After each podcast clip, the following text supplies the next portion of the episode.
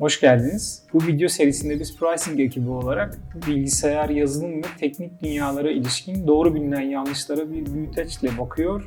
E, güncel olay ve haberleri e, bir miktar irdeliyoruz. Merhaba Kaan. Merhaba abi. Yüzün gülüyor bugün. Hayırdır? Abi çok büyük bir karar verdim. Ha, ne yapıyorsun?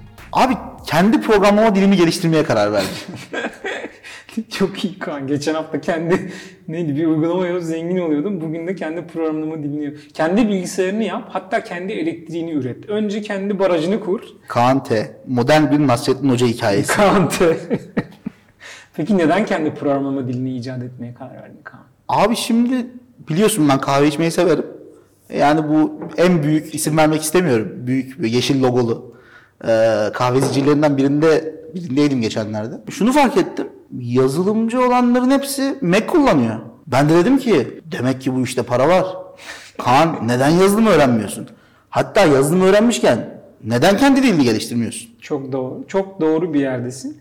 Buradan yürü Kaan. Abi o şey kod yazan siyah ekranı nereden açıyorduk ya ben tam Düğmesi var onun. Kod yazılan siyah ekran açma düğmesi diye bir düğme var. Mac'te mi var o düğme sadece? Sadece Mac'te var. Başka bir yerde yok. Hatta son Mac'lerde var. Ha. Mesela MacBook Air'de daha çok var. MacBook Pro'da daha da çok var filan. iMac alırsan üf hepsinde var. Ya para parayı çekiyor yemin ediyorum. Aynen. Ne kadar koyarsan o kadar alırsın zaten. Mesela bir arkadaşım var benim iMac aldı. 20 bin dolar verdiler. Öyle. Ya sen diyorsun ki kahve deryasında Mac'imle kod yazarsam, daha doğrusu çalışıyor gibi yaparsam Mac'imde olursa diyorsun ki ben voleyi vururum. Senin derdin zaten voleyi vurmak, parayı vurmak sanırım. Ya hepimizin derdi o değil mi? Yani bazılarımızın değil. E abi şimdi yalan mı yani? Bütün yazılımcılar Mac kullanıyor.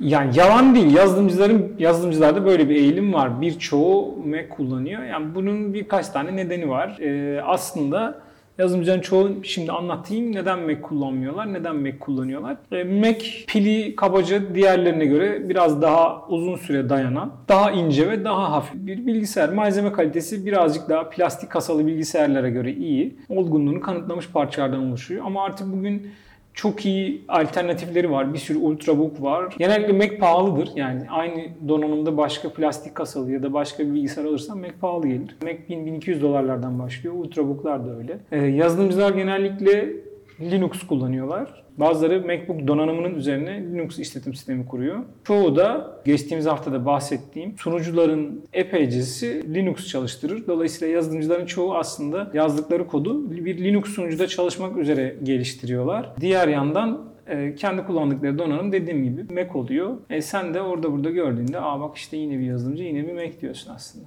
Yani o zaman format mı atacağım? Linux'u nasıl kuracağım içine? Dediğin şey bir MacBook alacaksın. içine de dediğin gibi başka bir işletim sistemi kuracaksın.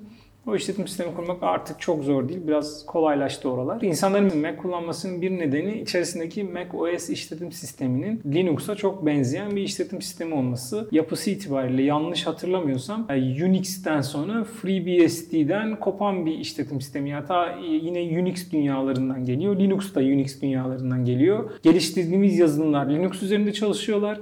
Mac OS'te Linux'a çok benzeyen bir ortam sağladığı için yani çok kabaca işte İngilizce'de öyle bir sözcük var. Unix-ish derler. Unix'e benzeyen işletim sistemi anlamında. Pili iyi giden iyi bir donanım üzerinde Unix-ish bir işletim sistemi olduğu için İster macOS kullanabilirsin, istersen de üzerine Linux kurabilirsin. Windows da kurabilirsin. Aynı anda hem Windows hem Linux hem macOS çalıştırabilirsin. Yani sıradan bir bilgisayar aslında o gözle bakarsan. Microsoft tamam. Yani iOS da tamam da bu Linux iOS ne? iOS nereden çıktı? Kavramları yine yerli yerine koyalım. Microsoft bir şirket. iOS, Apple isimli başka bir şirketin geliştirdiği bir mobil işletim sistemi. Geriye doğru gidersek o da ta benim bildiğim e, FreeBSD temelli bir işletim sistemi. E, macOS yine Apple firmasının bir işletim sistemi. E, o ikisi ayrı işletim sistemleri. Biri tamamen mobil ARM cihazlar için tasarlanmış. Diğeri Intel ve PowerPC işlemciler için tasarlanmış başka bir işletim sistemi. Windows serisi Microsoft şirketinin geliştirdiği başka bir işletim sistemi. Yani bir de Linux'lar var. Linux, GNU Linux dediğimiz şey bir e, işletim sistemi çekirdeği ve bir işletim sistemi e, özgür bir yazılım. Dolayısıyla arkasında bir şirket yok. E, arkasında topluluk var ve sen varsın, ben varım, biz varız. Peki yani bir işletim sistemi nedir? E, anlatayım. Aslında çok basit. Ne demek bir işletim sistemi? İşletim sistemi. Operating system. Bir şeyleri opere eden bir sistem herhalde. Öyle olsa gerek. kelimeyi ameliyat ederek tanıma varmaya çalışmak. Bir işletim sistemi üzerinde çalıştığı donanımı yöneten bir kod parçası aslında. Geriye doğru gidersek yani 1960-70'lere gelirsek donanımlar üzerinde tek bir program çalışıyor. O donanımı üreten firmanın yazdığı program çalışıyor. Yani şunu söylüyorum evine bir radyo aldın. Radyo aslında küçük bir bilgisayar. Üzerinde birkaç parça küçük kod çalışıyor. O devreyi tasarlayan insanlar o e, aletin üzerine nasıl bir kod yazdılarsa sadece o çalışıyor. Öyle bir noktaya geliyoruz ki e, istiyoruz ki üzerinde çalıştığımız donanımı paylaşabilelim. Yani birden fazla kod parçası aynı bilgisayarda çalışabilsin istiyoruz. 1970'lere geldiğimizde aynı donanım üzerinde çalışan daha ayrıcalıklı bir kod parçası ortaya çıkıyor.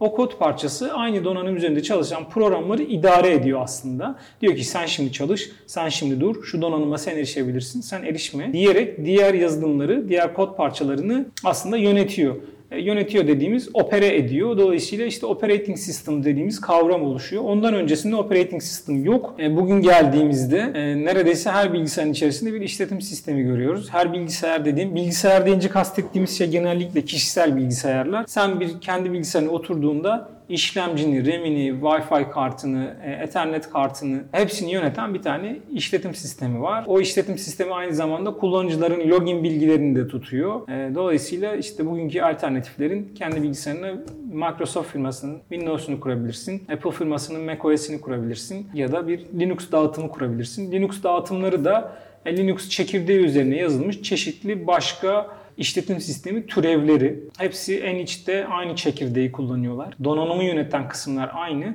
Onun üzerinde kullanıcının gördüğü bir takım komponentleri farklı distrolar. Ya Windows kullansak geçsek olmaz mı? Olur. İnsanlar böyle yapıyorlar. Çünkü Microsoft firması tanıtıma, reklama epeyce para harcıyor. Laptop üreticileriyle bir sürü anlaşmalar yapıyor. Dolayısıyla bir laptop aldığında zaten içinde kurulu geliyor Windows. E sen çocukluktan beri Windows'la aşina olduğun için başka bir şeye geçmekte bugün işte çok karışık tepkisini veriyorsun. E, bunun ne sorunu var? Yani Windows kullansak geçsek olmaz mı? Ne sorunu var? E abi Windows'ta bedava yani ne olacak ki? E, bedava mı Windows? Bilmiyorum bedava değil mi? Ben hiç para vermedim Windows'a. İlk videomuzda ne konuşmuştuk? Bedava bir şey olamaz. Windows bedava değil. 89 dolardan başlıyor bildiğim kadarıyla fiyatları. E, yani laptop aldığında 89 doları Microsoft firmasına ödeniyor. Ayrıca almak istersen de Windows'u diyelim ki boş bir laptop aldın. Üzerinde işletim sistemi yok.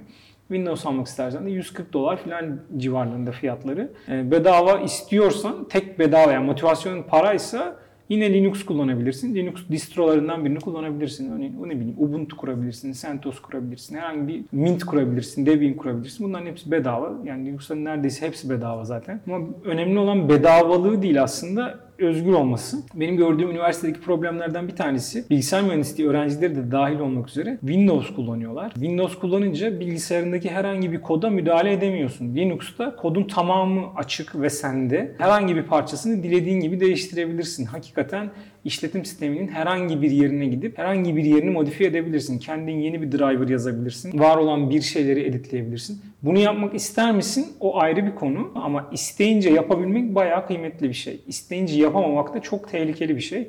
Özellikle bilgisayar mühendisi okuyan arkadaşlar için. Şöyle şeyler de duyuyorum yani.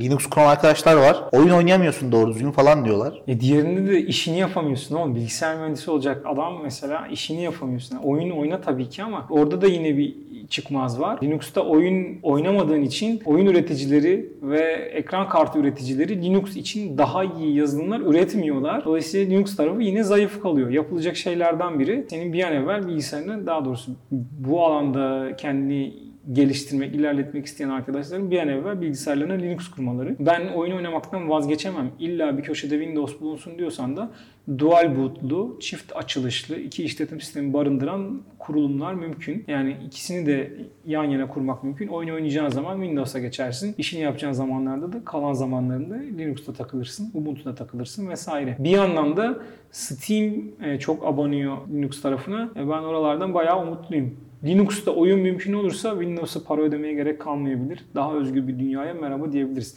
Steam özgür değil, DRM'i çok destekliyor vesaire ama o bambaşka bir konu. Peki abi son olarak ne yapalım yani biz? Eh, yani mesleğiniz bu alanla ilgili bir meslekse bilgisayarınızı acilen Linux kurmalısınız. Bir Linux dağıtım kurmalısınız. Ubuntu, Mint, Debian bunlardan birini kurun ve hoşçakalın.